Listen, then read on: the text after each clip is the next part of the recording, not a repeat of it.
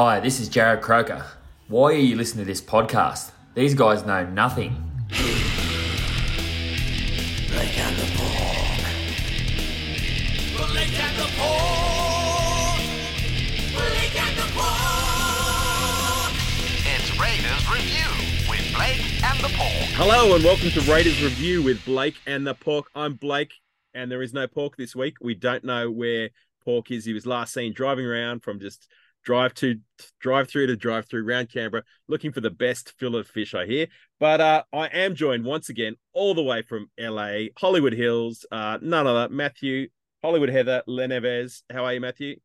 I'm really good, mate. It's a pleasure to be here once again after another win. We beat the Bunnies, the the uh, Jason Demetriou South Sack Bunnies. It's a super great weekend to be a Raiders fan. We have our our newest state of origin player starting for us this weekend. I mean, this week. Yeah, Uh, I mean, Hudson Young, who might be in the news with maybe a new signature signing, and it's super exciting. But my well wishes and condolences go out to the pork.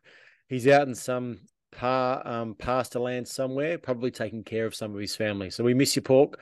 We love you, and we hope um, that everyone that you know gets well soon, mate.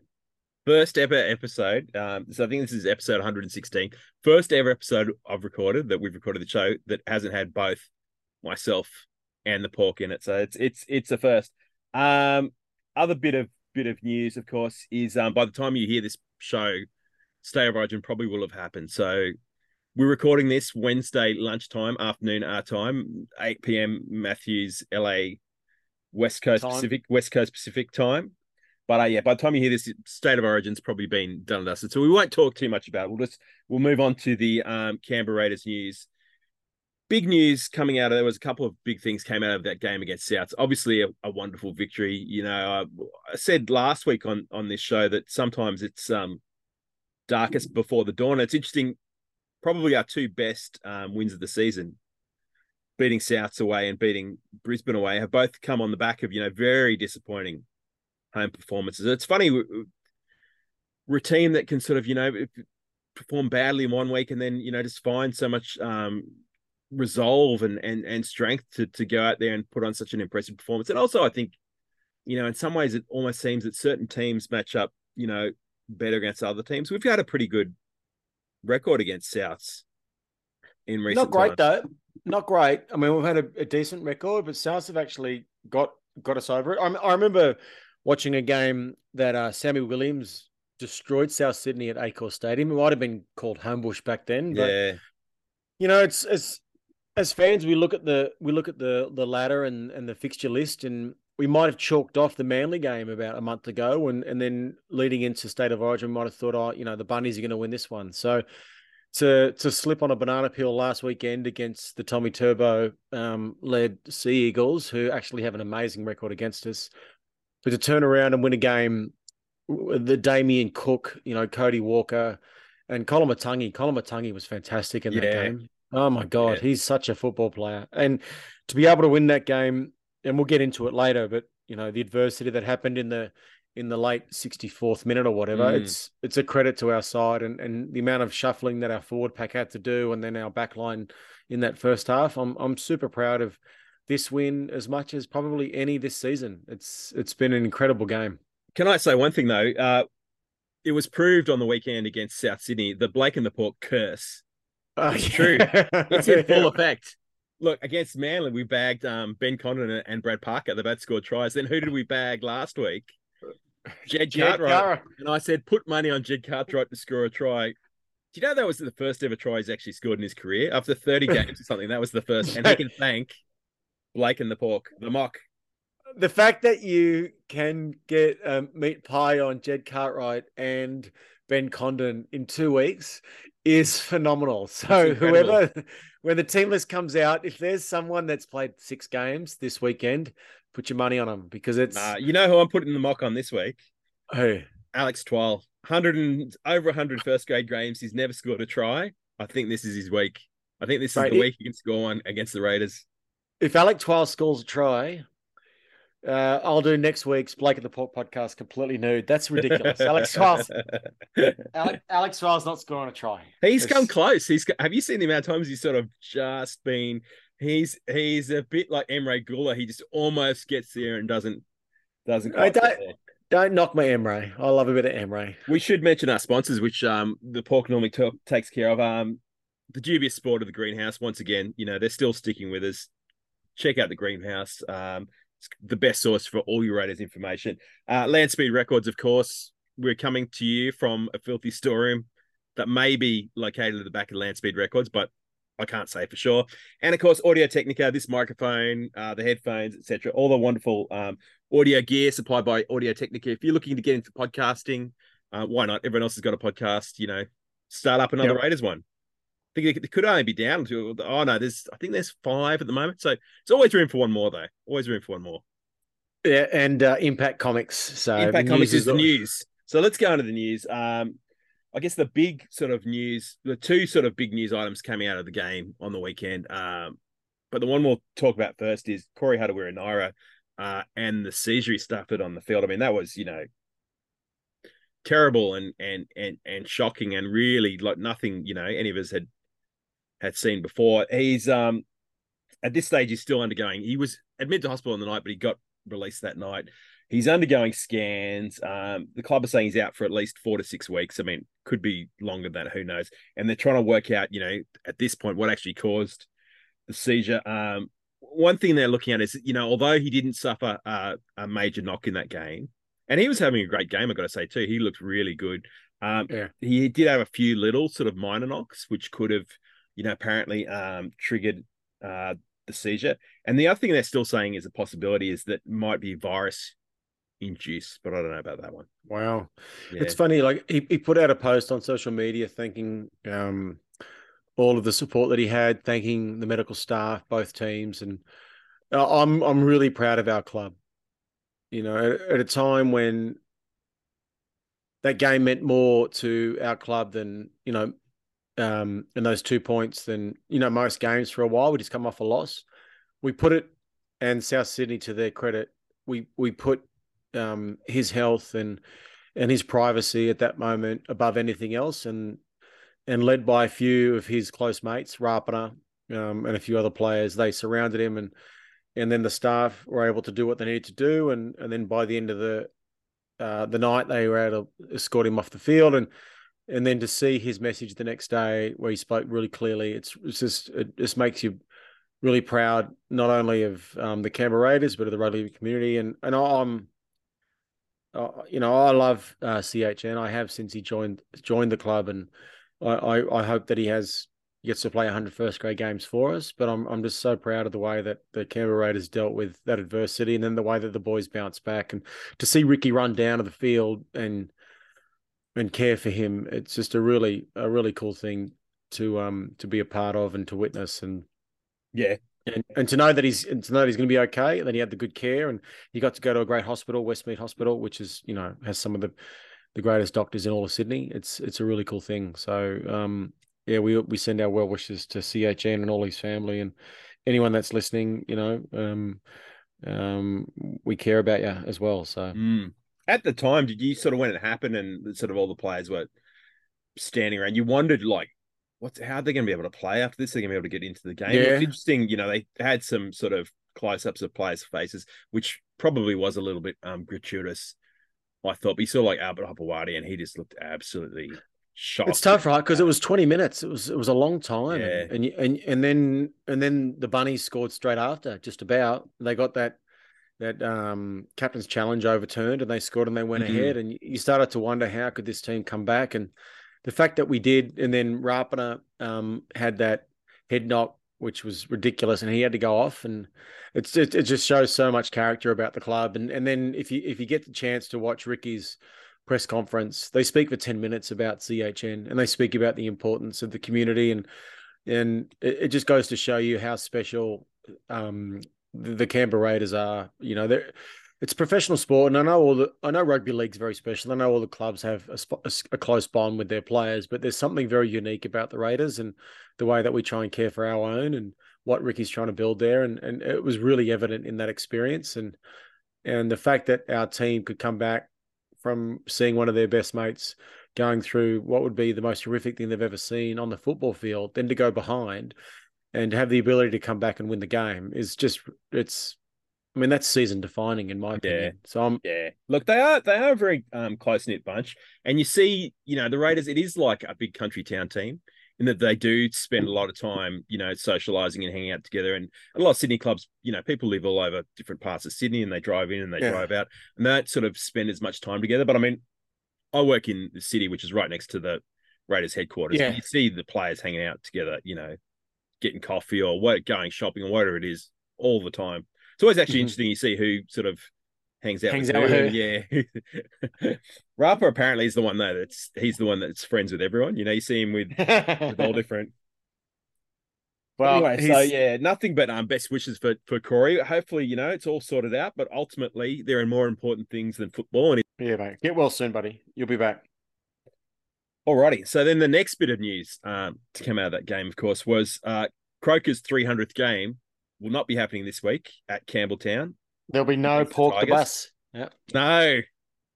You know, people are saying, I had Pork already booked the bus. And I was like, he's a Canberra public service. He, all he does is talks about doing things. Yeah, no offense to the, the one or two public servants out here that listening that might actually do things, but he's he's always he's all talk.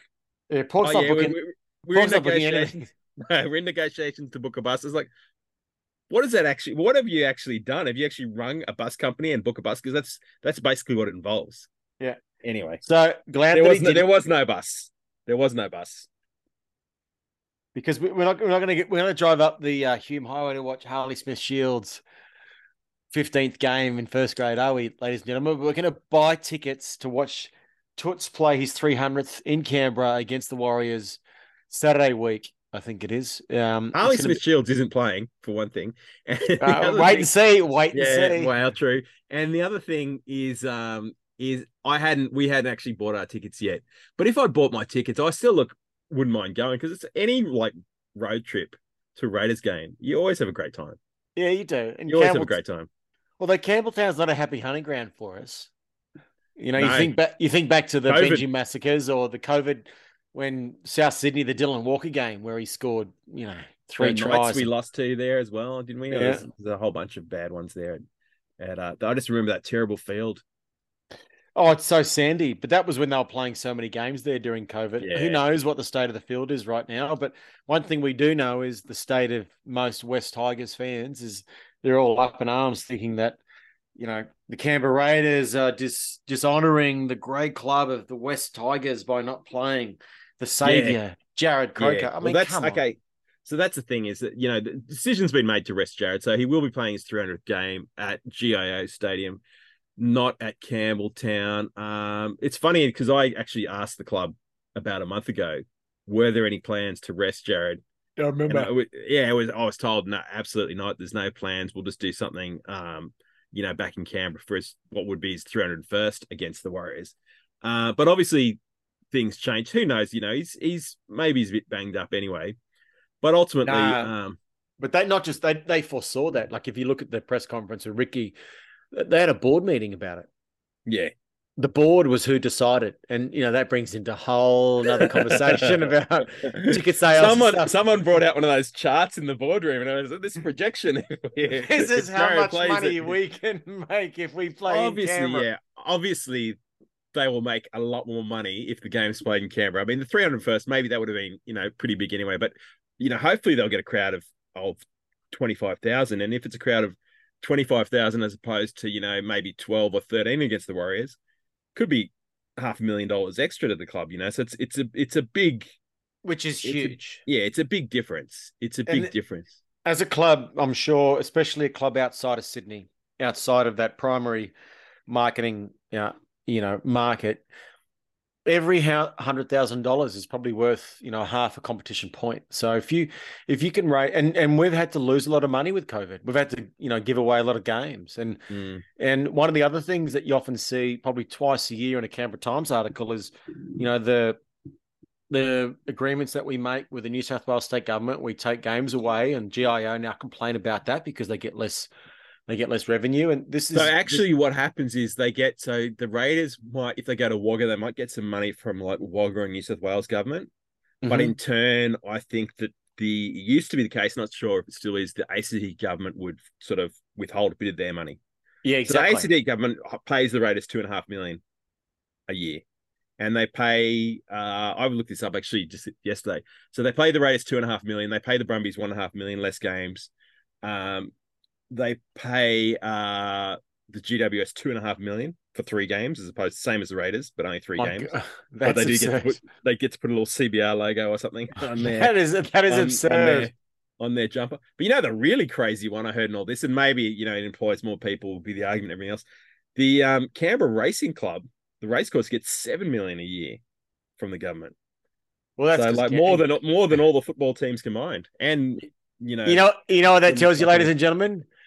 If you need to make a bet, bet on the Canberra Raiders because they need your punting money. But no, like obviously, uh, you know the powers that be have decided for um for Jarrod and for his family and and also for the club that we want to get as many people as we can uh next weekend to watch him play against the Warriors and and he like um Blake was alluding to earlier, he might be carrying a niggle and you know it's it's just so great that grade one shiner. Grade one See him after you see him Yeah, after did. It was a grade two, but it was a grade two by the end of the game. Oh, but right, yeah. he, he's he's what? He's our second clubman to make three hundred. Yeah. yeah. so That's, the only other person that's played 300 uh, that I can think of is Ruben Wiki, but he played, you know, probably 250 for the Raiders and then um, 60, another 60 odd or whatever it was at the Warriors. So, What about Jason Croker? What did so he, he played 300, 315 or 16 or Yeah, so like. Jason's Jason's our first, and then Jarrod's our second. Yeah. So and they're that's- only distantly related, in case you're wondering. nah, and um, One's from Crookwell, one's from Goulburn. yeah, they're slightly close to each other, but that's. Mm. Honestly, if if you're not doing anything, get out there and support him. It's going to be a really special day. And if Nah, get your tickets, get there early. Like six o'clock Friday games are difficult to get to at the best of times just because you, you're in the middle of all the peak hour traffic. So, like, leave work extra early. I think it's good. I mean, people are blowing up up in arms saying, you know, disrespecting uh, Tigers, or they're saying, you know, that all these wins have come on the back of of um, Jarrod being back in the team, and you know, you should always put forward your best team every week. And there's been all these arguments, but look, there's actually precedent to rest a player. Billy Yeah. Slater was actually rested so that he could play at the start of the 2018 season. I know he was returning from serious injuries, as was as is you know Jarrod Crokin always this year, but um they actually didn't play him round one at a- away. I think it was in Sydney, and they held him back so he could play his 300th in Melbourne against the West Tigers. And you know what happened in that game? yeah, they West lost. Tigers actually they actually lost. You texted me that earlier, but it, it's it's very simple. We're we're a very proud club that's been in the competition for 41 years. This is our second ever player to make 300 games. He should celebrate it at home. Yeah, It's and it's, we're making and- we're, we're making a big deal about it, and I think that you know I think that's that's a good thing. We're really absolutely because there are a bunch of different reasons. I mean, I don't really remember Jason Croker's 300th. Do you remember Jason Croker's 300? I, of all the sort of things I remember as a kid, I remember Mal Meninga's last game Yep. really well. I remember Ruben Wiki's last game because there weren't that many people. It was against the Rabbitohs, actually. There weren't that many people there, but he went all right round the crowd in Mm. tears the whole time. Um, it was also John Manahan's last game before going to the Roosters as well, but no one was too upset. They're more angry at him than upset. Uh, what else do I remember? Alan Tongue's last game. I remember Tungies. I remember. I do remember Mal's obviously because it's a grand Yeah. final, and obviously '89.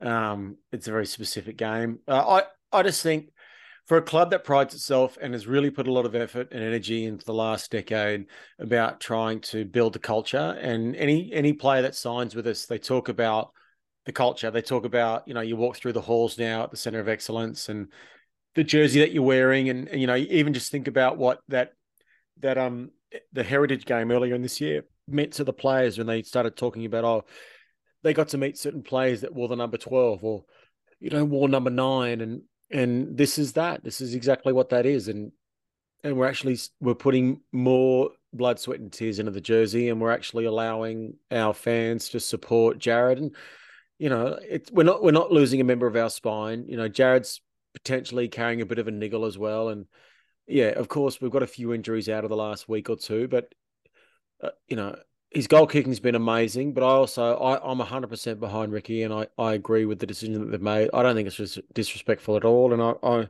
I look forward to the celebration that is next weekend. And and like Ricky said in the presser, I hope we get um, a record crowd You know, Yeah, and It'd be great. 25,000. I mean, also the other thing is 300 is, you know, people say, oh, the, all these other players, 300 wasn't as big a deal for them. And, but he hasn't, you know, he's played in one grand final, but he hasn't played Origin. He hasn't played Test match. He hasn't, this is like, you know, the biggest sort of thing in his and career. and, and and 300 is a big deal for this kid, Yeah. man. Like he he he he was never going to play first grade again. His coach No. wanted him to retire. This is Yeah. amazing. Yeah. This is this Yeah. is worth this is everything that this could mean to this young man and his family should be celebrated. It's an incredible achievement. I, I grew up, and we we might get into state of origin chat later because I'm I'm completely torn. And the game was played last night, so who knows what happened. But I grew up wanting to play rugby league. I grew up wanting to play for New South Wales. And I didn't even sniff playing a game of Canberra Raiders juniors, let alone first grade. And here's a man that made it and was our greatest ever centre. And then through injury was told, you're done. And then got back and Yeah. all of us pundits saying he shouldn't be there. And I'm one of the first to put my hand up saying Yeah. he shouldn't be picked. And now the fact that he's made it, it's just phenomenal. And he should celebrate it with every one of his family. And and it should be at home. And it's Yeah, gonna be no. fan- it's gonna be an amazing weekend next weekend. And and and I was going to go regardless. We were going to go up to to Campbelltown, but look, this way, you know, my son's coming to the game. There'll be a million kids there, Exactly. and this will be a big, you know, memory for them. And and I hope you look at these sort of milestone things, and these sort of like you know are the things that sort of cement you your Raiders fandom when you think back of you know being a Raiders supporter and going to the games and stuff. This this will stick in the mind of of a lot of kids, and hopefully, you know, hopefully we get the result because um there's no guaranteed two points against the Tigers. There's certainly no guaranteed two points against the Warriors at home either because we've they've really struggled with them recently.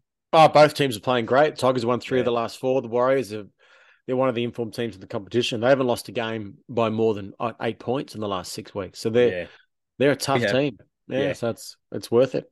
One thing I was considering actually was um and I saw someone bring this up on on Twitter, so I actually ran a poll.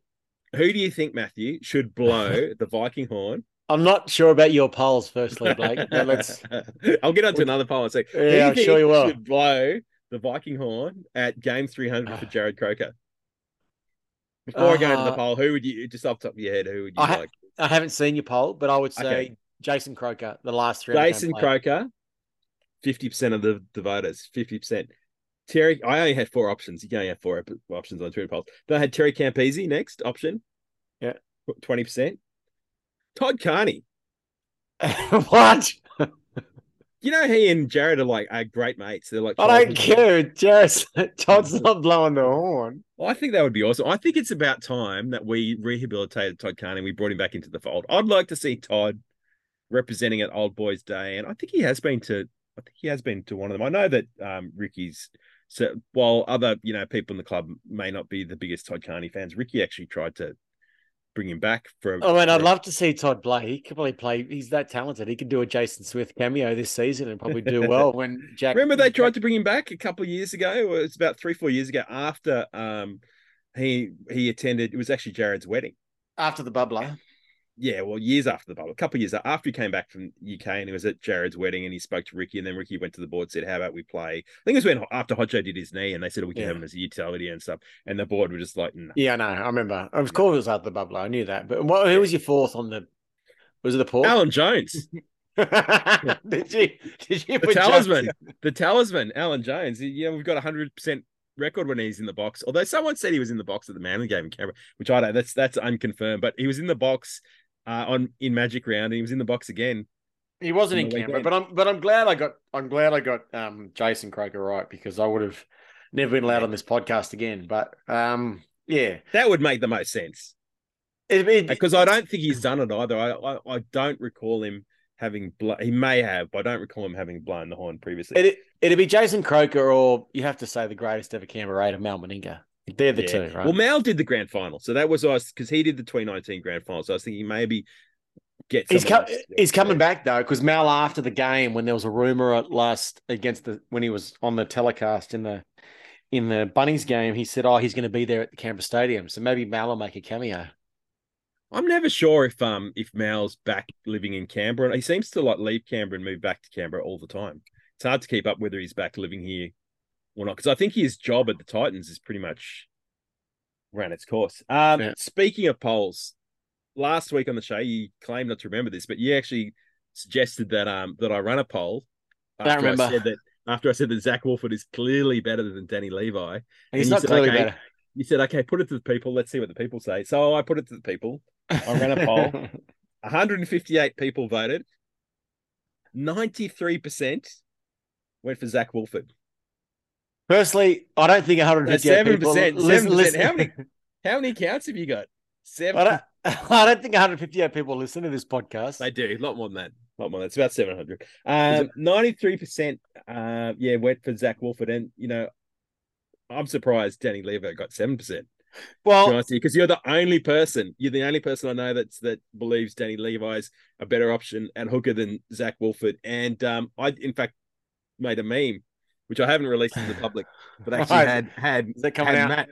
Yeah, I don't know. I'll, I'll only release it if I get your permission. Uh, had Matt sitting on on alone on Danny Levi Island. oh, haven't you posted that yet? No, I Um, don't. I, I don't want to post I, it. 'cause- I, because I might the wrath of Leonard. upset. No, You you, get can upset. no, you can post it. I, I still think. Look, it's a tricky one, right? Like the Woolford's played, in my opinion, his best two games for the Raiders the last two weeks. He was Mm. fantastic on the weekend, and he's never let us down. And and I. I've never blamed him for a loss. And, you know, there was some chit chat last year about his defense. I never noticed it as being an outlier. I think Woolford's a fantastic player. Um, Yeah, the, the the talk came out of the semi against um Parramatta, where they just rolled us rolled us up the guts. But So, I mean, don't, I don't, I don't blame him at all for that. No, I, ne- I no, never have. But I also don't, I also don't think there's that much of a difference between him and Levi. And and I'm, I'm quite curious. And clearly, maybe I- I'm in the not just the minority, but maybe I'm wrong. Like, um, there'd be such a, a small sample to be. I'm like, I'm what seven percent. I thought Danny Levi has been pretty, pretty good for us. I think his pass is good. I think his contact in defense is good. I think he makes the right decision when he wants to run the ball. And I, I get it. I get that we have a better winning percentage when Woolford's playing. you know what it is with Woolford Just- since he's what? seventy two percent. No, but I, I, you can't put it on Woolford. Like you can't put the fact that we're winning on Croker. Like I, I I love Jarrod, but he's not the difference to why we're winning. Like he's got a good kick, but our side's gelling. Chris is getting more reps at fullback. You know, we've always had a forward pack that's that's worked into the year, and suddenly Yeah. now We saw at- it on the weekend. oh my gosh, you know, suddenly Yeah. Papa is playing like the Queensland Papa that we know, Tarpany, and now Horsburgh is moving on the edge, like Mm. like he's he's shifting from left to right. It's amazing, and and we didn't have that at the beginning of the season when we had Danny. We'll cover Levi- off of this. We'll cover off the Levi Woolford thing, and then we'll go into that South game. But Danny Levi, do you know what the win percentage? I love Danny Levi. I love him. I love him. Do you know what the win percentage is with Danny Levi? Someone send this to Danny and let him know that I love him. Okay. Do you know what the win percentage is with Danny Levi at hooker? I don't know, twelve percent. Fucking it? Twenty-five percent. We've won Okay. one out of four games this year. that He played. Do you know what the one game that we've won that he played What? it was one where he went off with the broken jaw after like Okay. ten minutes, whatever. Well, then, if you're going to run this percentage bullshit, Blake, and this is where I might have to call you an idiot like the pork does, then shouldn't we be picking Matt Frawley over Jack Wighton? It Shouldn't may we? happen. It may happen this week. Yeah, no, but it may happen. but percentages, it's not always that. I know. I know. you know, and, And, and, I, small sample sizes. I know. but I no, but I, I, I will gladly say that uh, that um, where I thought Levi was that much better player than Woolford, what I watched on the weekend, it's a lot closer than I thought. I still think Levi's a better player. Um, and I'm going to walk down um, Garema Place one day, and Simon Woolford's mum's going to probably smash a watermelon over my head because, you know, he's he's bleeding for the club and he's doing more than I've ever done, and I appreciate every single thing that that kid does for us. Um, And she's on social media, and she. I know, I know, I know, She I sees know. stuff, and she she likes stuff, and she sees stuff. She knows. Oh, And mate, not and- afraid. And She's not Simon afraid to post. and Simon's dad too. Like they they've done so much more for the club Yeah, than they're I could awesome. That I could ever do, awesome. and and I appreciate them so much. And I, mate, he he actually had a fantastic game on the weekend. Um, not only was his pass selection fantastic, his defense has always been exceptional, but he had, he had a run probably about 15 minutes into the game when we were losing 6 0 and he took the ball and he kept his leg drive going. And it was the pivotal run that helped us get a good kick. They got a repeat set. So, Yeah. um, I, you know, like the, kid's doing How much longer than I ever reckon- dreamed of. How know? much longer do you reckon we'll be able to get away with that rolling maul play that we seem to be doing with um Zach Wolf? You notice how much that happened Yeah. quite a few times again. to the end of the off season. I think. Mhm. Uh, I think we've we've now.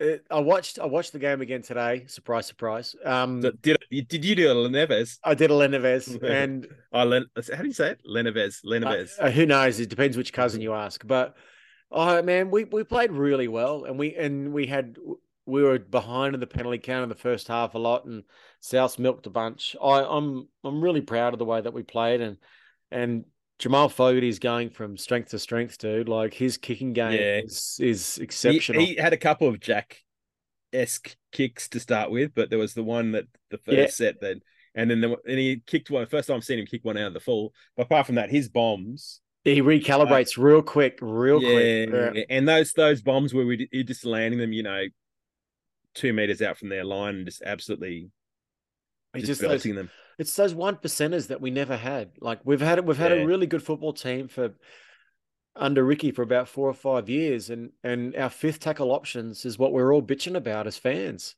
And we've suddenly got a, a really good fifth tackle option, and it just it gets repeat sets, it gets us in the game, and it gets us starting them off shitty, you know, Yeah. parts of the Even if- Yeah, even if you don't um get a repeat set, and you know they don't go for the grubbers as much. I don't know whether they're worried about kicking them too far, but just those bombs and and just landing, you know, on the line and just I know. tackling Remem- them in the corner. Remember two or three years ago when Ricky had no faith in our kicking? So we were just dying Yeah. with the ball every Yeah. time, dying with the ball, dying with It's the ball. negative, isn't it? And we all we all trying to like um justify it by saying, "Oh, we're giving over possession here, we're giving over possession." But now, Yeah. but now we're getting we're getting either a repeat set or we're giving one up or we're scoring a try off a kick, and Yeah, it's just building confidence. And you can see the team building confidence through the spine. It's it's we're we're a Yeah. legitimate. Think back think back two months ago when after, you know, maybe the the Dolphins game or after the Penrith game, we're all talking about rebuild, rebuild, and Yeah. and, and the media. I was the worst one. Dude, we all were. And the, the media in Sydney were like, oh, you know, well, Jack has to leave because he wants to win a." I was packing him off. I was packing him off. I said he could go. You know, I already, I already had him packed on a on the a Murray's bus. yeah, I know. we we were all probably driven by the pork. The pork was going to drive him up there. Um, but yeah, it was it was the game started so well for us again. There's certain games where you, you just see that it was the same with the Brisbane game. You just see that first set we have the ball. Yep. And yeah, oh my god, we really switched on. And the Dolphins That- game. yeah, well that that um effort, yeah, it was too. Yeah, that effort from um Papali'i, you know, that was vintage.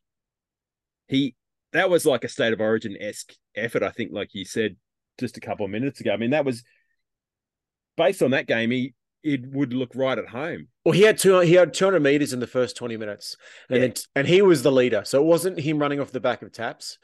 Papa, um, Papa was the one that set the tone, and then you know, obviously, Tapine had some really, really strong carries, and got that offload that led to um, Horsburgh, and then Yeah. Horsburgh, Horsburgh on the edge. Uh, My gosh, like that kid, for someone that I was calling to leave first grade two and a half seasons ago, to be able to be so dominant in the middle that he's being, you know, in the conversation for Queensland State of Origin as a lock, and then to step out onto the edge and play that well, mate, I'll I I should I should shut up and never be on a podcast for the rest of my life like that. Did you expect? Ah, did, look, did you expect no. him to play that good on the edge? no, no. Did No you way. think? Did you think he could move that quick on the edge? He he made something like forty five tackles, and didn't have a miss. And the step, the stepping, the step. I, I remember Yeah. I've spoken to you guys on the podcast before. When he takes the ball, he loves to step to the left, and he likes to take the ball on the right of the ruck and go left, left, left. But just for him to score that try, it was just you know, and I mean, admittedly, we'll get into team list later, but it's it was an exceptional performance by that young kid. And then you watch him in on the Matthew Johns podcast or whatever it was, the Sunday night Oh yeah. yeah, yeah, and it's just it's just cool to see him recognised and. Oh, it's and we've said on the show before, if you don't like that guy, you don't like rugby league. exactly. It's funny how he's kind of like a ridiculed figure, and now suddenly he's like everyone's favorite It's weird. It's weird, isn't it? Our two most our two most celebrated players are now like six months ago our two most hated. You know, Hada Young Yeah. said when he went into camp that half the thing he had to do in the first few days was try and win over everyone because they all I know. him.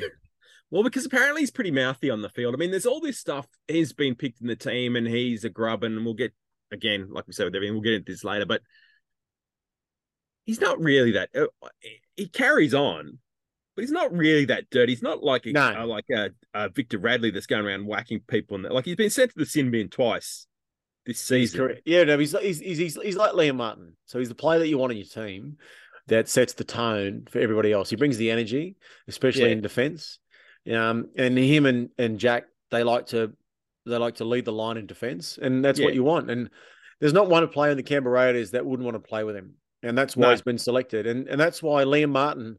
You know, you, you talk to probably you know half the rugby league fans out there they don't understand why Liam Martin keeps getting selected. And then you talk to the other half, they realize because of the the effort areas that he does. And I wasn't a fan of Liam Martin, to be honest. And I never understood because you know, Yeah. mates of mine were like, mate, you play on the left edge of Penrith, whoever you are, you, you'll make state of origin, you make the, you know the Australian side. And then I remember Probably. watching probably, but I remember watching Australia play uh, in the World Cup, and I, I got to see how much that, that guy does. And He's Hutto's- right edge, but isn't he? But maybe right edge, but it, yeah, oh, right and, edge. And kick Kikau out was left. left. Yeah, yeah, yeah. But I just watched how much work that kid does, and I realized Hutto's the same. Like he's Yeah. And if you listen to, um, it was last week. I think it might have been the half backed podcast that Tim and Sam Williams do about Oh, um, about the you know sort of the betting on a Friday. Um, Sammy was talking about um, Hutto and how he's always he's always in the game. Like he's you know he- Yeah. he's he's around a strip, he's around a try, you know, a kick, and and that's not by fluke or by accident. It's because he's putting in hundred percent effort all the time. So every single moment that he's playing, he's committing 100%. So the luck goes his way because he's Yeah. always committed. He's always in the game.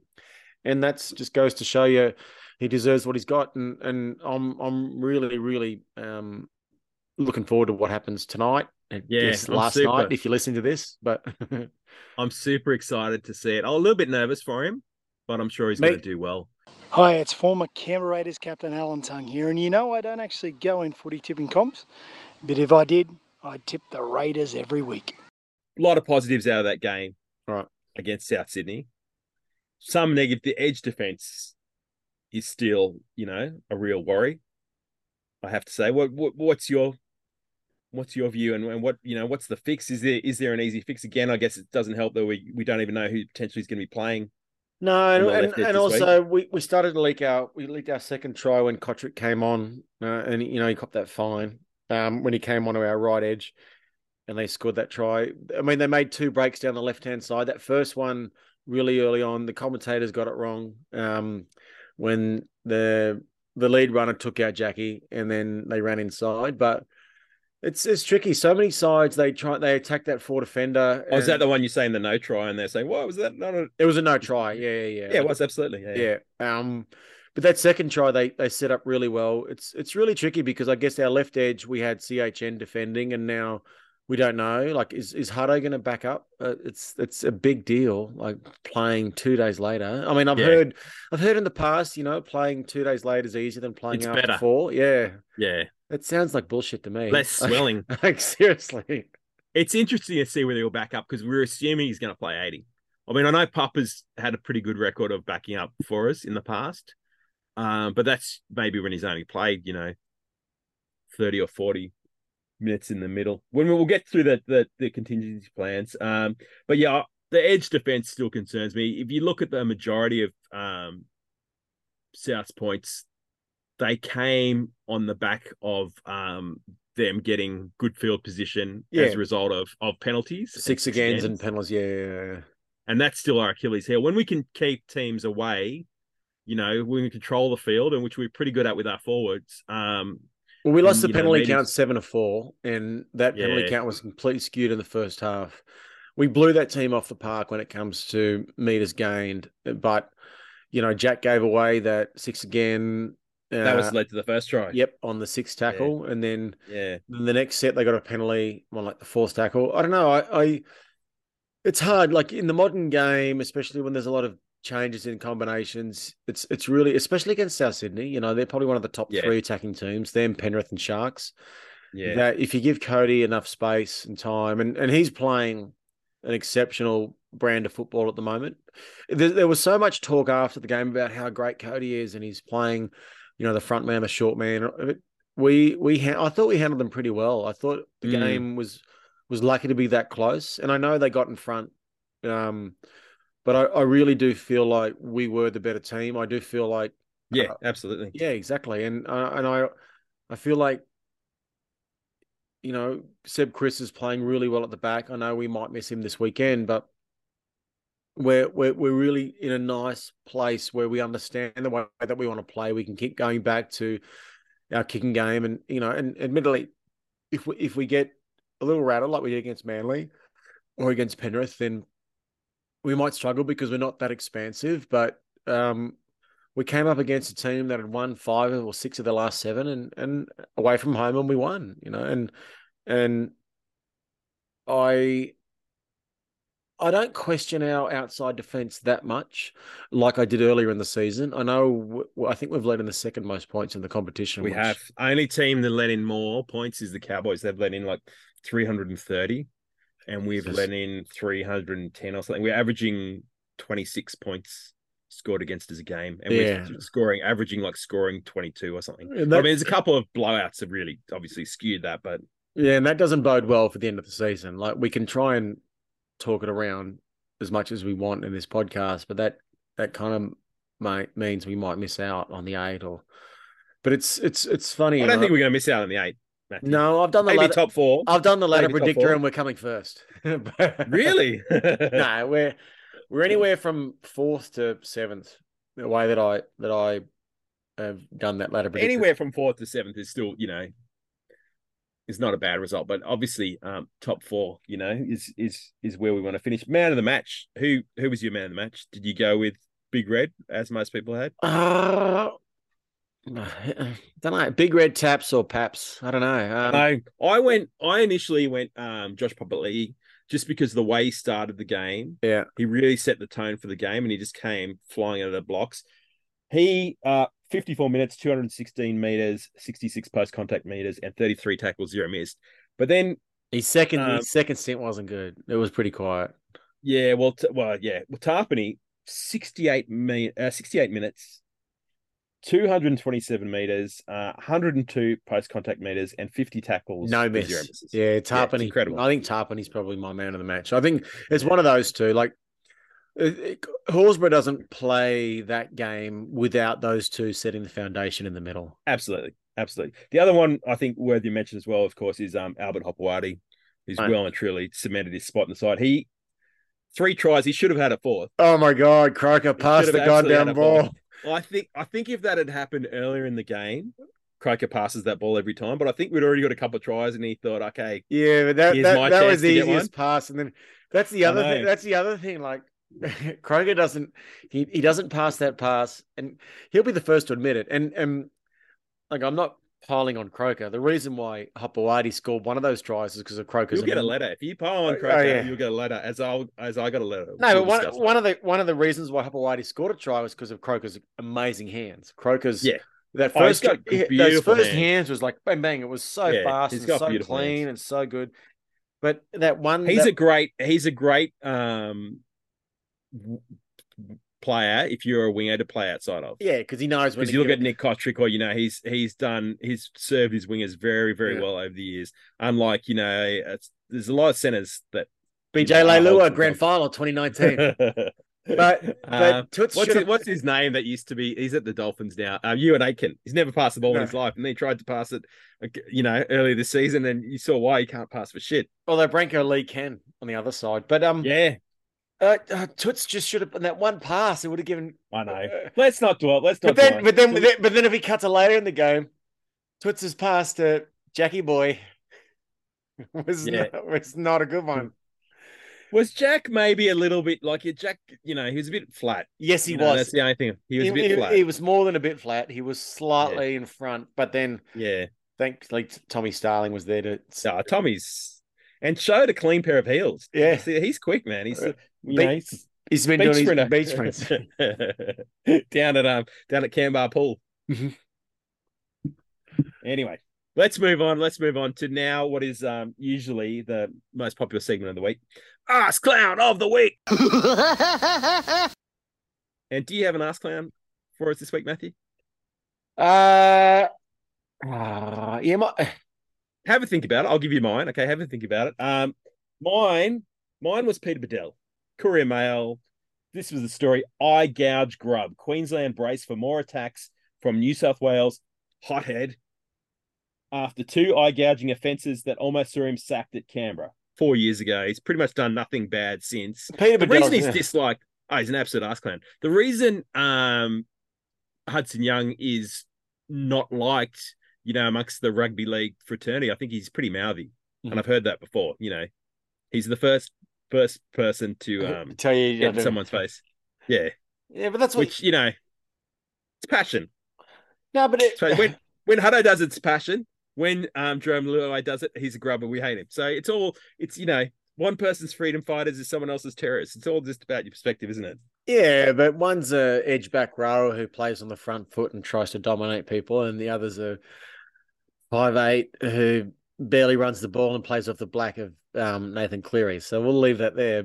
Uh, we should um, talk about the Tigers game and have a look at the team list for this week because it's it's a controversial It is. team list. There was a lot of talk. Team list Tuesday. There was a lot of anticipation for team list Tuesday, and and there's a couple of names on the team list which I'm okay with, but a few people are pretty up in arms about. Uh, interesting to know that our record against the Tigers, it's you know we're talking about certain teams match up well against other teams. Nine out of the last ten we've won against them. Yep. Last time we met, of course, Raiders by 56, Tigers 10 at Leichhardt. But I think we got a better record at Leichhardt in recent times. Yeah. But what, what were you going to say, Matt? I was going to say, but this is a new Tigers team. This is a Tigers is. team that's won three out of the last four, and they're coming. is. They're, they're coming. Three out of the last five, maybe, or something like that. And and this is a Tigers team that's featuring. We've been hearing for a while about, you know, they had some pretty good juniors Mhm. Coming through the system, and we're starting to see some of these young. There's some great young guys in the back line and a couple of forwards as well that are, are really stand. But let's we'll look at the Raiders team first. Uh, for the Canberra Raiders, number one at the back, Seb Kris. Will he play? I'm not convinced that he will. Um, you know, he looked to be pretty well hampered by that knee. Yeah, we had some mail. off. We had some mail earlier in the week that was going to be Rapana at fullback, but it might have changed um, today. They're going to give him everything that they can, but it's he didn't look good, mate. He didn't look good at No, all. because I, you know, it was it was there's there hasn't really I, that I've seen anyway been some sort of an official, you know, diagnosis of Mhm. um of what what actually happened to his knee, but um I think the NRL physio on Twitter diagnosed MCL two to three weeks. So yeah, just on the motion. Uh then Nick Cotric, um, he's back. He's back at um on one wing and on the other wing, Jordan Rapana. Still on 99 tries. Hopefully, he's got an incredible record, try scoring record against the Tigers. I think he scored um 14 tries against the Tigers in 11 games, including some pretty memorable ones over the years. So hopefully this week he can get over the stripe and notch up his 100th NRL try. In the centres, uh, Matt Timoko on one side, Mhm. and then coming in in place of uh, Captain Jarrod Croker, we've got Albert Hopoate, who first time I've he's turned out in the centres um, in in first grade for the Raiders, but I mean he's he's looked very solid, so I'm sure he'll do. I'm sure he'll do a good job there. Then um, in the halves, of course, Jack Wighton and uh, Jamal Fogarty starting up front, Josh Papali'i and Pasami Saulo, who also looked to pick up a bit of a knock in that game against South, but he came back and you know he got through the game, so hopefully he's right to go. Zac Woolford, of course, at hooker. Hudson Young named in the back row on the left hand side, and I'm I'm not surprised to see him named. Whether he plays or not, we'll just have to wait and see.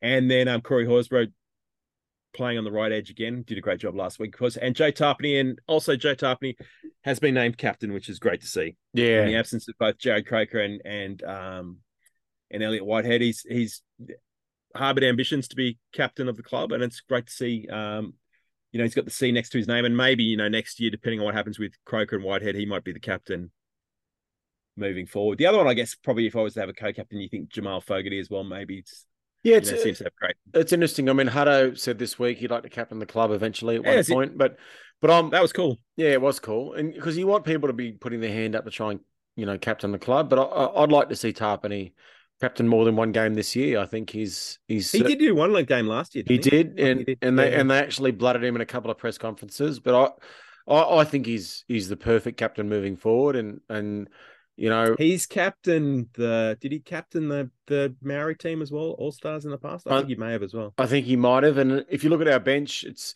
I mean this is the one week that. You know the pork's not here. This is the one week of all weeks that there might be a smokescreen. Like our bench, our bench, we've got 14 Starling.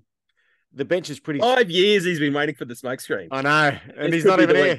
week. 15's Guler, who played great on the weekend. Um, 16, which is the interesting one, is Matty Frawley, the shoeman, and 17 is Mariota. So to have a yeah, to have Frawley on the bench is incredibly intriguing because he doesn't really cover much, and Well, what I think, this is my thoughts are that, you know, if Hudson Young doesn't play or can't get through the 80, Jack goes to left back row. my And gosh, Frawley comes on at six. yeah. Well, if you look at the extended bench, you know you got um, Danny. Because I look at that, I look at that bench, sorry, I look at that bench and think it looks a bit light on, but we only reran with two middles on the bench last week as well. And and you know, we saw last week was the first week that Papa and Tarps um played really big minutes. And Yeah. obviously, you know, they they build up through the season, they build up those guys' minutes. Yeah. We saw it last year, and they're they're probably halfway through the season now, and there's no origin affecting um Papa. So the plan is for them probably to play 60 bigger minutes. minutes. Yeah, yeah. Yeah. And add as, you know, Out of play, of play, great. or- But then if you look at the extended bench, we've got Danny Levi at 19, Smith Shields at 20, Savage at 21, and Holler at 22. Those Yeah. guys, those guys aren't edge back rowers. No, no, but there's no one really. We've got a dearth of edge back rows currently in the club, and also you just jumped that's we're saving them for the extended bench. I'll, I'll, get, I'll get So, there. you know, I'll- I'll- we'll get into the extended bench later. But my point let's is, let's have a look at the West Tigers team. Yeah, there's no, but there's no edge back rows full stop. so that meant to me that means Hutto's playing, whether he plays 10 minutes or 30 minutes, he's backing up. or Jack Wighton goes there, And that's, then- the only other, that's the only other possibility I can see. And then Frawley comes in at six, and then someone else. Then a, then maybe you put oh you Who, who? Holler. Uh, they probably put Savage or they, I, you know, this is the funny thing. We have an outside back on the bench. Every time Ricky names an outside back on the bench, We need like the- We we need them every single time. We go, why has he got an outside Cotric? What would have happened if we didn't have Cotric on the bench? Would Is, have been. you is, uh, next question is Cotric an outside back? I thought he was a edge back rower last week. He doesn't look like an outside back. I, I'm concerned about Nick Cotric. I'm Yes, concerned about Nick. so Cotric. am I. But I'll. We're saving that for who's got a leave. We can't jump ahead of all our segments. Okay, West Tigers. Let's have a look at their team. Jahream Bula, the young fullback's coming to the side. Um, at the start of the year, he had two players ahead of him for fullback. There was Staines and um, what's his name? The guy from Daine Laurie, Yeah. The guy with the Panthers jersey in the back. Yeah, they're both the they're both terrible footballers. But uh, Jahream Bula's like he- was on a scholarship to play NBA, and then he, he it didn't work out, and now he's he's he's been amazing for them. Like it's it's pretty awesome actually. Yeah, on the wing, they've got um, David Nofoaluma and uh, Junior Tupou. Junior Tupou, we mentioned actually is a, it- last week on the show, I think, or I can't remember which. Maybe I mentioned on the Green Machine podcast. I can't remember which podcast I was on last week. Uh, Um, my mother preferred the Green Machine podcast, Matthew. oh, less uh, yelling and less yelling and swearing. She said the people were much more polite. Um, Junior Tupou is actually a Canberra boy. Went to your old school. I know. St. I told you that. And he's dating. Oh, I heard it from someone else. Apparently, apparently he's he's very quiet. Yep. And very shy. Did you hear that? I did, and he's dating a, a friend of mine's daughter.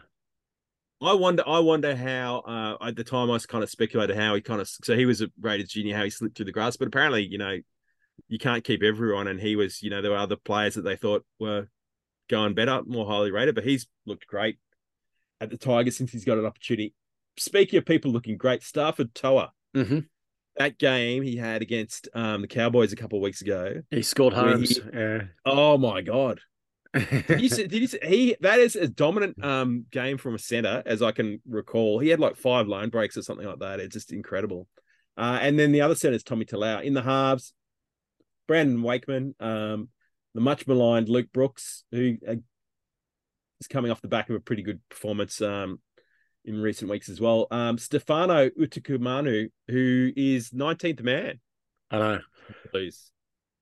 He'll play. Uh, yeah, he's not playing for the Blues, and also to the 18th and 19th man, men that they selected. Um, I don't even know if they flew over to South Australia. They were um, players that were on the bye. yeah, yeah. So That that was why they brought him into camp. Uh, then Api Koroisau named to back up at hooker. Don't be surprised if he doesn't play, considering that you know he, there's only one hooker on the field for New South Wales this year, so he's not going to get much of a spell. They're talking about putting on they're talking about putting on Nicho Hynes to play a bit of nine. Uh, Big Klemmer always plays well against the Raiders. Doesn't mind lifting his knee into the um, players attempting to tackle him as well. Isaiah Papali'i, he's kind of disappointed. You got to say, uh, hasn't looked as good as he did at Parramatta. Obviously, different team, different system. he's actually actually played pretty good in the last couple of weeks, and you know Johnny Bateman and and Polo playing there in the thirteen because they just uh, for no Polo because they just lost off of Hengawe, but they that's that's a team that's you know tried to find their identity for a few months and they've won three of the last four or five. Like it's it's a formidable Yeah. game and it's a tra- Johnny Bateman will be, will be fired up for a big one. yeah it's a I trap. tell you this at the, at the start of the.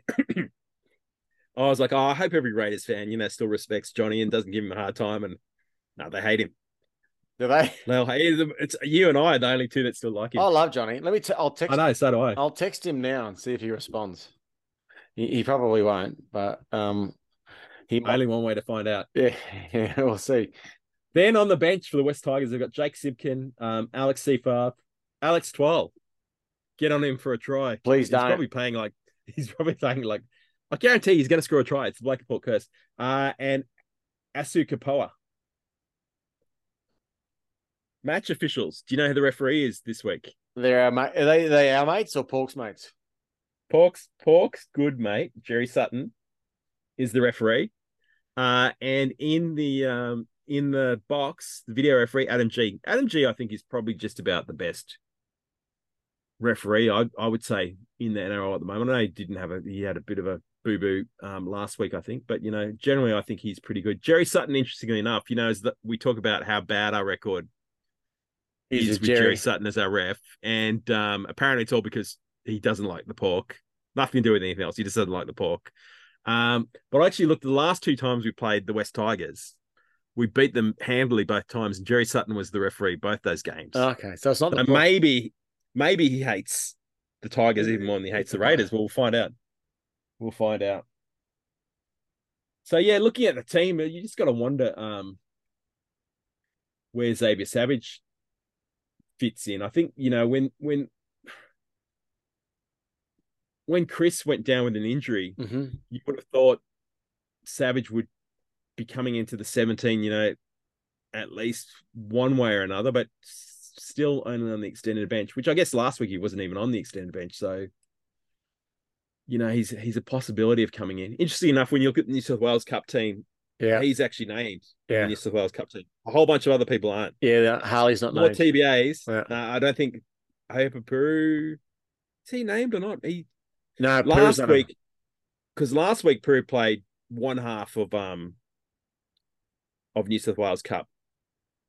And then oh, but actually it's different because yeah, to me, that's where maybe the the you know smoke screen. Maybe we bring on a bench forward.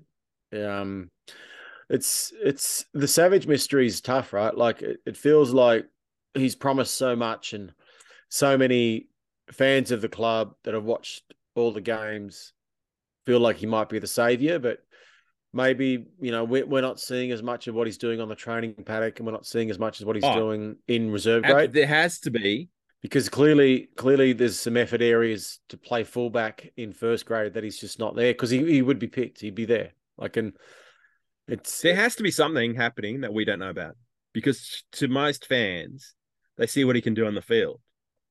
You know, I think, well, he's an attacking weapon, and at times we look like we need, you know, a bit of yeah. X factor in attack, a bit of speed because we don't have a lot of speed in our back line. No, we don't. But fullback's the most important defensive position on the field, and one of the things that I've noticed is how Kris has really grown into that. Like we were all questioning why he was mm. there at the beginning, and and you wouldn't find a Raiders fan that questions Sebastian Kris in the last two or three weeks. Like he's been fantastic, and Yeah. and it's not because he's He's definitely in our best 17, but whether it's at fullback, I'm still not sure. No, he's no, either neither am I, but he's not letting the side down, and we're not we're not questioning the lack of having a, a decent fullback, you know. And I, I just yeah. I wonder if if that one position is the most pivotal position that we don't notice as you know, like non-experts watching. You know, like it's kind of like the little effort areas, and he's You think about you think about most premierships though. You think about most teams that that win a comp, and the one is usually, you know, one of their bet with. of course it is. There's Yeah, an argument- yeah. There's an argument that that that Edwards, you know, wasn't elite. Now he's elite, But but, I was- but I was- generally, you know, but I- teams go all the way have an elite one. But also wonder how many of those teams have a, a fullback that's in their first, second, or even third year. Like they they're generally in their third, fourth, fifth year, you know. Mm. Like, and I and I, I I do wonder what's the best pathway to that for Savage, and Yeah, it's it's sad because I I mean I, I I he was my number one fullback at the beginning. He was my pick at number one at the beginning of the year. So it's it's I think he always for all of us, but you know what I said um, last week, and I think I've been thinking about more. Have go back and have a look at that um, first trial team that the Raiders put out. Yeah. it's all the reserve grade guys, and Savage was there. So you know, obviously they weren't from from even before he he broke his jaw in that trial. Maybe he wasn't going to be. Something happened in the off season or preseason or whatever that they didn't have him pegged as. Well, it just goes to it just goes to show you how much we miss Charnze, right? Like, like we we But this time last year, we we, we went all in on. Well, that's what I mean. We we were all, but maybe it's because we didn't know what we were missing until it was gone. Like Yeah. we're all so aware of of the new bright young thing in what Savage could bring Yeah. because he can get on the outside shoulder, but Charnze and what he did in defense and what he's done for New Zealand Yeah. is just exceptional. And the problem that Charnze had this time last year was he got the yips under the high ball. I know But you, I watched watched him last week, um, in the game against the Broncos. He was outstanding. mate, he's incredible. He's Right, absolutely well, here's a, here's a question: Who would you take right now? Charnze. Yeah, but it's not going to work out because Hey. of personal circumstances. No, of course. everything Here- else. Here's another question: Who would you take right now? Seb Kris or Clint Gutherson? Gutho. Would you? That's it, mate. Gutho has some shockers in him, dude. He does, but Full- I'd still take him. Fullback is a hard. I, so would put out a poll. Not all by Gutho, but fullback is such a hard position. It is such. It has to It be the hardest position on the field, It and. I just, It is. I just wonder whether they, whether they think he's, it's the right thing to throw him in there because, Yeah, you know. yeah. Anyway, Speaking of people who are known to have a shocker, it's time for the shark. All right, what's up, everybody? It's John, fresh off the lamb. That's right. I've been exonerated, okay? I was falsely accused. All right, if the glove does not fit, mate, you must acquit, mate. All right? No proof. I'm an Australian citizen now. You can place that dog right up inside you. I am happy this week because I love beating South Sydney. Oh my God. Not only do I get to pay my boy Nick Kraft out so hard, but I just, I don't know. I'm sorry. When South Sydney lose, rugby league wins. All right. You heard me. Used to think you were the blue collar, working class team. You could take that and right, stick it up your ass, all right? It's bullshit. You had Russell Crowe come along and pay for everything, pull your team out of the gutter, all the bullshit with George Piggins. It's uh, it's crap, all right? You're a modern day, you're the rugby league Man City, all right? This is Wrexham, and this is horseshit. You're a glamour club. That's all you are. And you're going to choke in the finals like you do every single year. I know Latrell Mitchell's out, Cam Murray's out, South Sydney, nothing but excuse makers every year. Can I just take a second also to give big ups to my boy CHN? And I want to let him know that everyone here at the Blake and the Pork supports him as long as he needs. Take it. Take all the time you need, my dude, because you know what? It doesn't matter. Football's stupid. Your health and your happiness going forward in life is what's it's what's ultimately important. All right. So, uh, all right, let's get to the mark of the shark this week. I'm done lambasting Souths. They're not worth my time.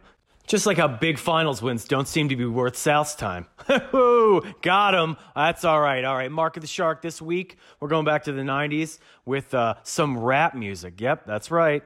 I like rap music too.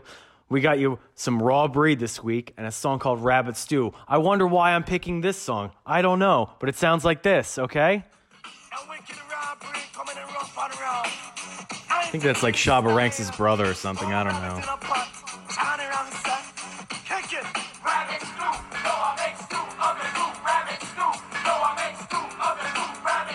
All right, stick that one on Twitter, T Mac. I love every one of you. Go, you green things. Aussie John. Yeah. You can't you can't get rid of him. Uh, He's changed Keeps his name. back. He's changed his name. He's coming for you. coming back. Now it's time for Who's Got a Lift? Who? We flagged it before. Um, Nick Cotric brought back into the side. Um, Oh, when he came on the field, when he came on the field, he was like, "Oh no, it's Cotric the crab again." Oh, dude. I, I, Yeah. I don't know if I Um, want to tell the, as the game I don't know if I want to tell the game on, listeners. As the game went on, he I think he started to look better. But you know, I look at Nick Cotric and I I look at his at his body shape and he doesn't look like a footballer to me. He looks like a bodybuilder trying to trying to play rugby league. It's like who's got to lift? Maybe Nick Cotric's got to do less lifting, less time in the bench. If you like his Right. physique is ridiculous.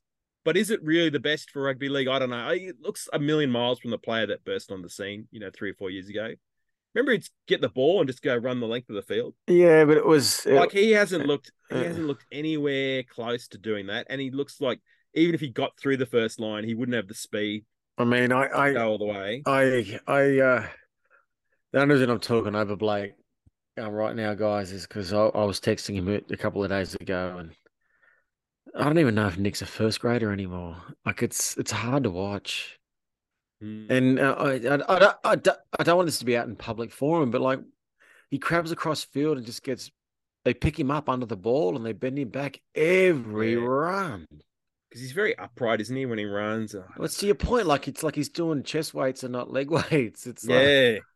it's, yeah. I- if you saw him at, at a music festival with his shirt off, you'd go, wow, that guy's got He's a a great guy. rig," And, Yeah. go, and you go, he's definitely on the gear. He's definitely. I mean, I'm not saying in any way suggesting that he is on the gear. I think he just natural. I think he's just got genetics that he just just puts on muscle like nobody's business.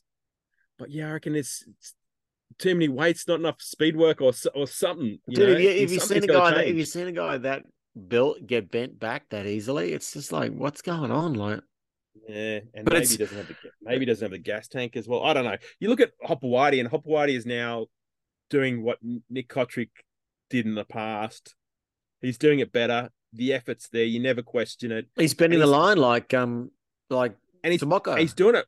He's doing it for probably a third of the cash. That's the other thing about Nick Cotric. I mean, he's got one more year after this year. He's not. He's not the output you're not getting. You're getting from him. we haven't seen it once this year, mate. Not once. He's not is not worth the money that he's if he's on five or six hundred k. You know, wing is probably a position after Nick's deal's done. I wouldn't be spending that money, much money on a winger ever again. No, and more important, there's more important positions on the field. You look, he's getting paid more than than our current fullback, halfback, uh, hooker. You know what I mean? You should be spending that money on on the spine. Yeah. And it's it's sad for him because he's a local guy, you know. This is where you bag someone, you give the backhanded compliment. You you, you bag No, someone but we also we we you," but I do. invested and we invested on trying to bring him back from the dogs and you know and maybe hasn't worked out. maybe we thought like he was because he was fantastic when he left to go to them and he went to them for like Yeah. eight hundred and and maybe we thought we were the club that could fix him, and you know maybe we still are. He was a centre growing up, and we've moved. He him. wanted to play centre, and that was one of the reasons why I know. you know he wanted to go. He probably wanted to experience life in Sydney, and then decided that he had things pretty good back home in Canberra. But he wanted to play centre, and he he tried centre at um, Bulldogs. It didn't work out. But you know, if we if we can get some of our, I know we're missing a lot of outside backs, and one of our outside backs in the beginning of the season has been named for the Cowboys, ladies and gentlemen. Whether or not he plays, Sammy's playing seen. this weekend, guys. because Taulagi could back up from from Origin, and then Sammy's back to the Blackhawks. Would you? T- eh, do you want Sammy in the club right now, Blake? I never wanted him to leave, Matthew. Exactly. We all. I love Sammy. He would be. He'd be named this weekend if he was still a Raider. He would be Maybe. named. Maybe. Right Anyway, now, so right, for- right, for right now, he, he, Blake, look me. In, look, we're on Zoom right now. Look me in the face. If we, if I you, love Semi. yeah, I love a Semi. Yeah. If if you were to pick Semi or Nick this weekend for the Raiders, who would you pick? It's Semi, dude. It's Semi. Probably, probably, probably Nick Cotric. Um, James Schiller is the other one, of course, the outside backs, but he's out this week with concussion. But uh, good news, Elijah Anderson due back any week now. I know we're missing a bunch, and that's the other thing. Which Trey is- Mooney's still out to exactly round 16 to or my point. 18. Yeah, Trey Mooney would probably get a, a first grade game this weekend if he was around. Yeah. Anyway, there's been something that has uh, actually annoyed me in the last week, and it's made me want to go on the burst. And uh, the thing that annoyed me during this week, it actually annoyed my son more, and he pointed out to me, and and I agreed with him 100. percent Was the DJ at Accor? Is it Accor stadium, whatever it's called? What's the one in Homebush? Yeah, the Olympic Stadium. Yeah, Accor Stadium. Or, yeah. What's wrong with There's the What's wrong with the? Naera. There's Corey Harawira down there on the ground. Everyone's staring at solemn faces. He puts on Nick Cave. Like, don't he? play Did music. Yeah, red right hand. It's like I'm already feeling buddy awful and depressed as it is. We don't need the somber tones of of Nick Cave. Just how about show some respect? Don't play any music Yeah. some guy on the ground. You know, the buddy in a, having a serious medical episode. I thought whoever that DJ is, the South's DJ, he's an ass clown. He's an ass clown. I just hope it wasn't DJ Albo. No, uh, no, and South's fan and part time DJ. So he's, he's never allowed in land speed records. No, no, yeah. Albo comes into Landspeed. Have I told you that? No. Albo Landspeed Records. Yeah, he does. Uh, yeah, you did tell me, and he bought all the, the the Australian records before he was giving them to someone Australia Day Yeah. last year or whatever it was. That's Yeah. pretty cool. Yeah, yeah. Anyway, now it's time to look at the extended bench. Who's on the extended bench? We'll go through the Raiders one quickly because you already revealed it. But Ho Puru's 18th man. Um, you were saying last week he um played half of half of same thing with. He played half a game in reserve grade and then they put him on the bench. This this could be the one week where I reckon he might come up. Actually, I got a feeling. I do have a feeling that the extended. He's getting close. He's getting tantalizingly close, but he's not really an edge. people are saying, why don't you play him on the edge? He's not really an edge. yeah, but we He's not- don't. But one of The half or a middle. Tapine can play on the edge. He's a six, six, nine, or thirteen. Uh yeah, Tapine could go back to the edge. That was the other option I did consider. Danny Levi at 19, he won't be coming inside. No. Uh, Harley Smith Shields, possibility. I think he's done pretty well um in in the centers in New South Wales Cup. I mean, Morcus has probably been a bit more uh had a bit more spark and attack, but in terms of like just run meters and being pretty solid, Yeah, and Morcus, Morcus isn't named. Yeah. Morcus is named in reserve grade, so yeah. it might be good for Harley to come up and right. play a game actually and play really well. Like it might. Yeah, I thought that he would have been a good option because defensively, you know, he had his issues on the left edge, but you know, Matt Timoko's had his issues as well. But he kind of knows the players, the systems, and the calls. Uh, I suppose putting someone there who's never been there just one game. Xavier Savage, twenty-one, the chance still to come in, and Peter Hola, twenty-two. Looking at the extended bench for the West Tigers, we've got Brent Naden, two uh, Hardwicks. Asset- yeah, that many. Mhm. As Asatasi James, no Hardwicks. Dane, Daine Laurie. Half a Hardwick. Justin uh, Matamua No Hardwicks. and Tallyn Da Silva. Minus two Hardwicks. So I think I think we we're in agreements. We're going to give the extended bench this week to the Raiders. Thank you, Paul. Anyway, now oh we supposed to, supposed- forgot to say I'm not doing all the sponsors here, uh, but honestly, I think most people are probably getting sick, sick of our fake sponsors. Yeah, because they're not paying us It's anything. like we- so if you're going to pay us some shit, sponsors, cop up. because you listen to um you listen to like Raiders on mix on on commercial radio here, and it's like, oh my god, just half of it is just talking about the sponsors. So the the new regime I know. with Pork um, keeps with- calling out all these sponsors because he wants free shit. Sorry, Pork. The only We're not spon- gonna- the only sponsor of this podcast is Land Speed Records and Audio Technica. It is. It is. Okay. Now it's time to rip in with Arnie J. G'day, Raiders fans. A real gutsy win on Saturday. Woolford was fantastic. Papa and Taps built the platform and a hopper hat trick. Big Red kept Cody Walker honest. Still some defensive concerns, but a fantastic result. So on to the Tigers this week. The Tigers' in game stats look better on paper than their results, and they continue to improve as the year goes on. They are second in the comp for offloads average per game. They are third best conceding the least penalties and miss the least tackles. The good news for us is they are a second last for points scored per game and bottom four in the comp for points scored, line breaks, and try assists. They play a simple game plan of completion rather than razzle dazzle. So, how do we win? The Tigers concede 49% of tries on their left hand side. So get early ball out the horse, Timoko and Rapper on our right. Plenty of short passes up the middle, increase the offloads and compress our defence away from our red zone. We will be down on troops again this week, but if we can bring the same up tempo footy as our Rabbits game, we should come away with a comfortable win.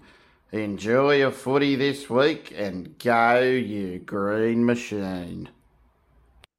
Something something doesn't Uh. sound quite right about Arnie J this week. I don't know. He's he doesn't seem as sort of upbeat and energized. I hope he's all right. A lot hasn't sounded with Arnie J since he was dropped on his head as a young man, but it just keeps getting worse. Since he got stung by all the bees. Yeah, all the bees, the bees, the bees. Nicolas Cage. All the bees. Anyway, now it's time to find some reasons to be cheerful. Reasons to be cheerful. Part three. Matt, you're looking very cheerful right now. I'm I mean, we just beat the bunnies. Yep. Cody Walker.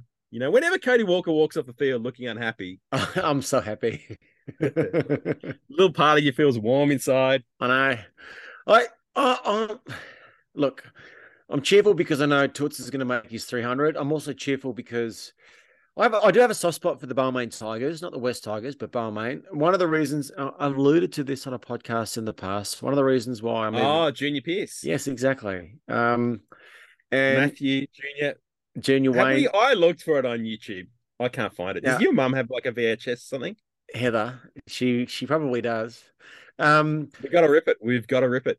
Oh, we do not have to rip it, but I've also spent a Father's Day at Campbell, uh, uh, Leichhardt, and now my reason to be cheerful is last weekend's game to watch, um, to watch our club and our side grow, and certain players step up, like Horsburgh. Um, we're watching the evolution of a of a a club that doesn't rely on certain players. You know, like we, we've noticed over the last four to six weeks, Jack hasn't played his best game every game, and we're still winning. Fogarty's starting to play better every game, and, and I have a feeling that we're going to be okay as a club. So my reason to be cheerful is I'm looking at a really competitive side that um, I do feel like it's going to make the eight, and and I reckon we can beat anyone. You know, I really do. So, Yeah. and if you think about it, like our the, our two biggest wins, we've beaten the Sharks and we've beaten South and we've beaten the Broncos. Like Absolutely. they're thr they're three of the best four sides in the competition. So, three of the four that people pretty much are all saying, uh, you know, just about locks for the top four. exactly. You know, so yeah, I, I there's plenty to be cheerful about. I mean, Hudson Young, um, being an Origin is Yeah. a reason to be cheerful. Yeah. it's always good to see you know players um that are performing well for the Raiders get a call up because in the past that hasn't always been the case, and you know maybe that's a reason for players not to want to stay at the Raiders. And one of the great things about, and one of the great things to your point that Hardo talks about in his development was about what Ricky spoke to him and about how Ricky said, um, and Hardo's get a girlfriend. but how your the, your life off the field reflects your life on the field. Yeah, And- absolutely. And, and- and you see, you, we're seeing it with um with Horse as well. He's you know he's in every conversation now. Yeah. He's getting you know he's getting the shine. He's getting the exposure. So it's a sign that the club's going well. That these players are shining. You know. At the club, and that it's not the case of in the past. You know, I remember the early 2000s stuff where, where someone like Joel Monaghan, you know, they probably felt they had to go to a Roosters, they had to go to to a Yeah. bigger club if they wanted to go to that next step. Whereas Yep. now, you know, if you if you're good enough, you'll get there. Yeah, exactly. Yeah. Um, listener of the week time. So, listener of the week this week is Veronica, who is a very loyal Raiders fan and a very loyal um, Very. listener of Blake and the Pork. And um, last year, I don't know if you remember when Ricky Stuart got stood down after um, The week got a dog. the, the week got a dog comment. Pork requested someone show up to the, gr- the ground the next game with a sign saying "Free Ricky." Veronica was there with her Raiders by fifty six. Free Ricky sign. Free Ricky sign. So Veronica's awesome. Anyway, Veronica got in touch during the week. She um had a bit of listener feedback for me. She wrote me a letter. It's not so much just like a, a comment um It's a word document. on a post. Yeah, it's it's it's a word document with you know punctuation and paragraphs. I'm going to read it out. It's pretty cool. I'm going to read it out. Really, Blake, to say that people got it wrong about Jarrod's man of the match performance, not just on one podcast but two, as Greta would say, how dare you? As usual, you chose to use stats on missed tackles without even mentioning the really, really crucial ones he made, especially given the absence of usually reliable assistance from others who left him out to dry at times. No, we fans are not stupid and blindly sentimental. We saw a game where the team as a whole was putting in an ordinary performance, and we saw the captain trying to get back to them into uh, rhythm and doing more than should be expected of him as an individual player, despite, as you pointed out in yourself, having all the traffic directed at him. So I think, you know, I do take this this feedback on board. I mean, I was a bit sort of judgmental of the fans, saying they were idiots for saying that Jarrod Croker and also saying that Pork was an idiot for saying that Jarrod Croker was man of the match. But I mean, you know, they're entitled to their opinion. It was a tough one. Like that, that particular game, he really tried to make a difference. Yeah, Whether he made a difference yeah, is different, but I, you know, and one of the things that can't be understated, I guess, is is the effect that he's had on on on the the side in the last couple of months. And for someone like Veronica to to write an, a, a word document to you, it it just goes to show you how passionate. how loved he is and how passionate some of our Yeah, fans are. And Yeah. and And Veronica, she continues. try and get And then to follow up, she, she mentions you a bit later, so I'll get to that. No, well. she doesn't. And then to follow up with a patronizing backhanded compliment about how he tried hard. Indeed, he did, as he always does. And while he sometimes failed, like others, um, to contain bad situations, his experience and efforts were instrumental in saving others. Not only did you ridicule Jarrod as man of the match, you also went on to imply that he was the primary, if not principal cause of the defeat. I don't think I went that far, Veronica, but I, I get where you're coming from. I may have. Um, as though he brought the rest of the team down. And of course, there was another whipping boy, Elliott, who played nearly the whole game injured and still scored a try and almost had another, but for a bad call. But of course, it was never really. It, but of course, it was really his fault for not running straight. Um, that was because I said, yeah, if he just run straight, he would have scored the try anyway. Uh, and with him t- too, people always quoting his missed tackles, but never quoting that he usually topples tops the tackle count as well. Barney J. Uh, I think it's sad that the importance of both captains' leadership roles is not recognised enough. We did kind of say, you know, there there are things that we, you know, we can only sort of give our opinions on what we see on the ground or at the TV, and you don't really know, you know, what happens um, in the sheds behind the goal line at training. Furthermore, it really grinds my gears when people preface their negative or derogatory comments on a player with, "Oh, but I really love him." Something, yeah, I'm I'm definitely guilty of. I mean, you may as not be as genuinely anti um, Jarrod as some who don't try to hide, at least hide it, but it doesn't sound very convincing when you go on to make the same negative comments. I was disappointed and upset as anyone about the way we uh, the game played out, especially losing to Manly yet again. Over many years, I've learnt that you have to get behind all the players in the team, even if you're not particularly keen on them or their form. Um, blah blah blah blah. Sorry.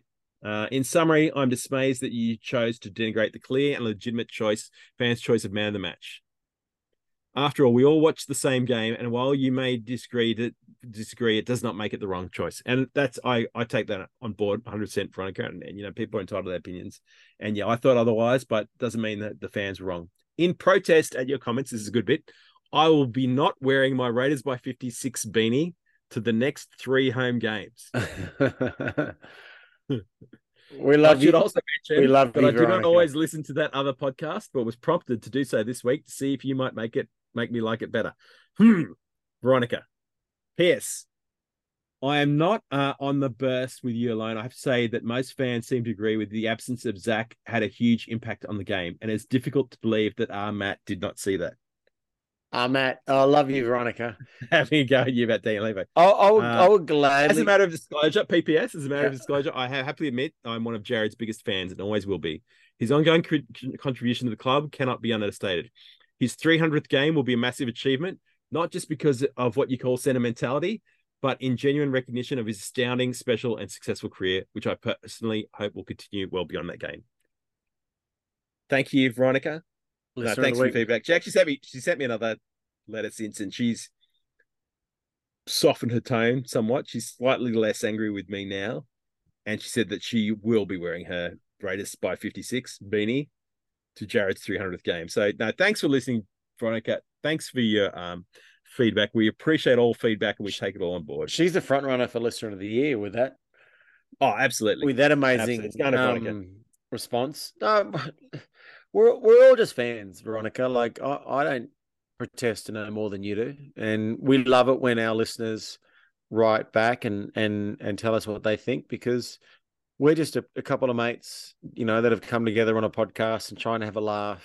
There's there's just a bunch there's a bunch of friends that all care and bleed for the Raiders, and and if you want to write about any of our opinions and send it to us, we really appreciate it because we don't value our opinion over yours for any moment. Yeah. Um, And we, look, we just care about our club like you do, and and and we're often wrong. Like I, I'm I'm gladly proven wrong when it comes to the germ, and I, I, I st- I'm still going to live and die by the Levi thing. But it's still I'm I- releasing I'm releasing the meme.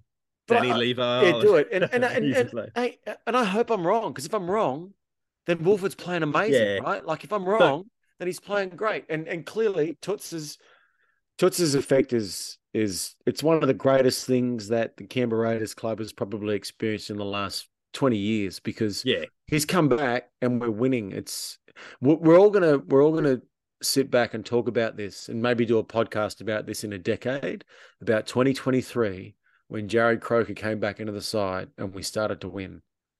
What whatever And happens, Won what- the premiership. no, whatever We happens. Went all the way. no, but you whatever, know.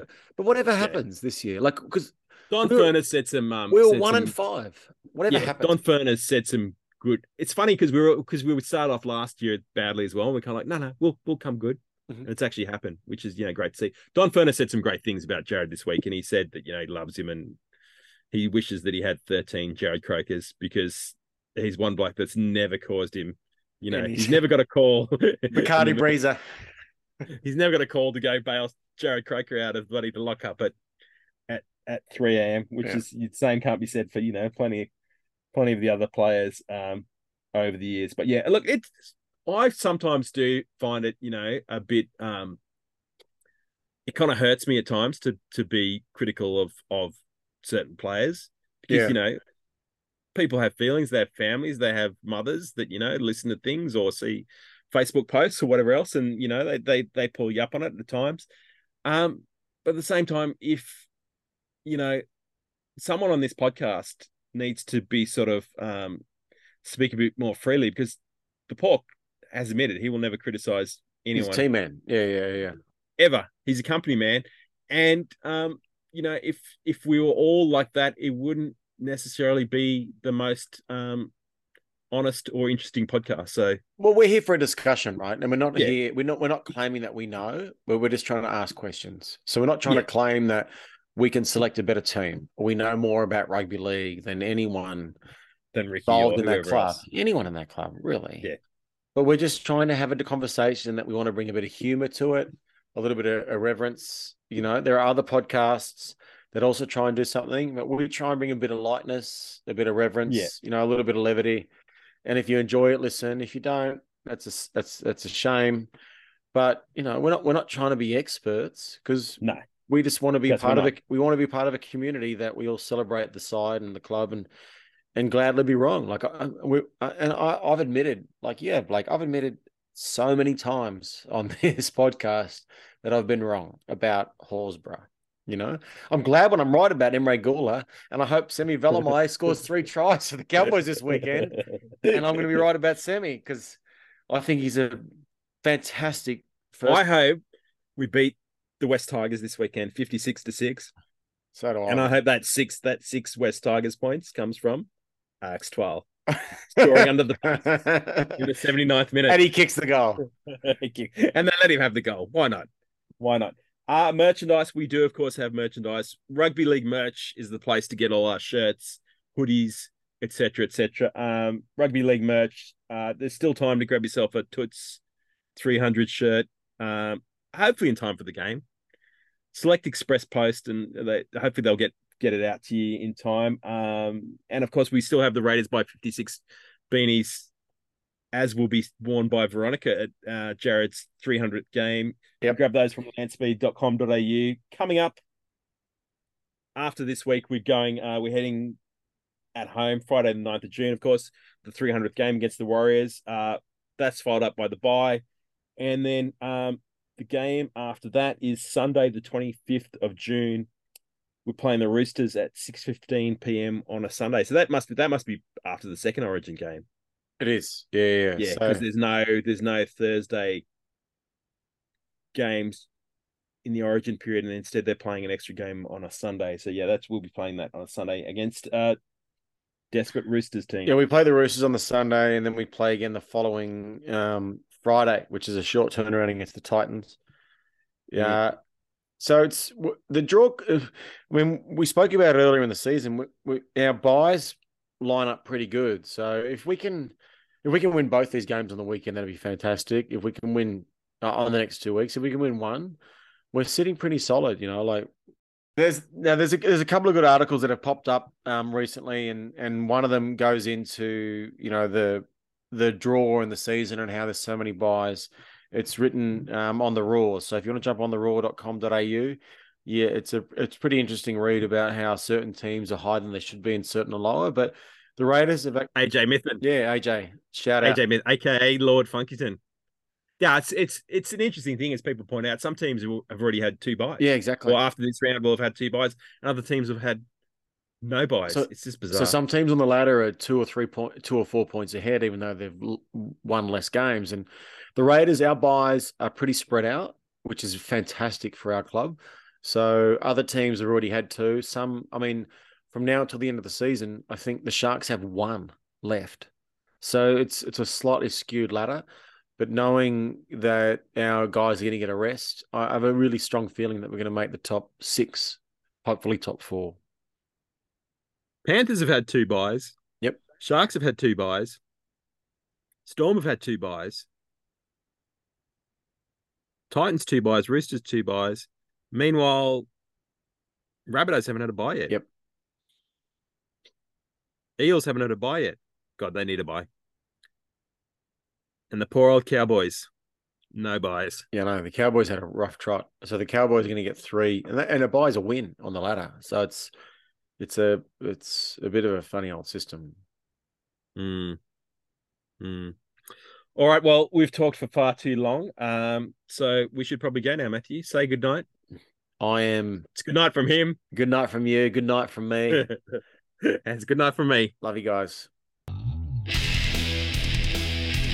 Blake and the Pork. Blake and the Pork.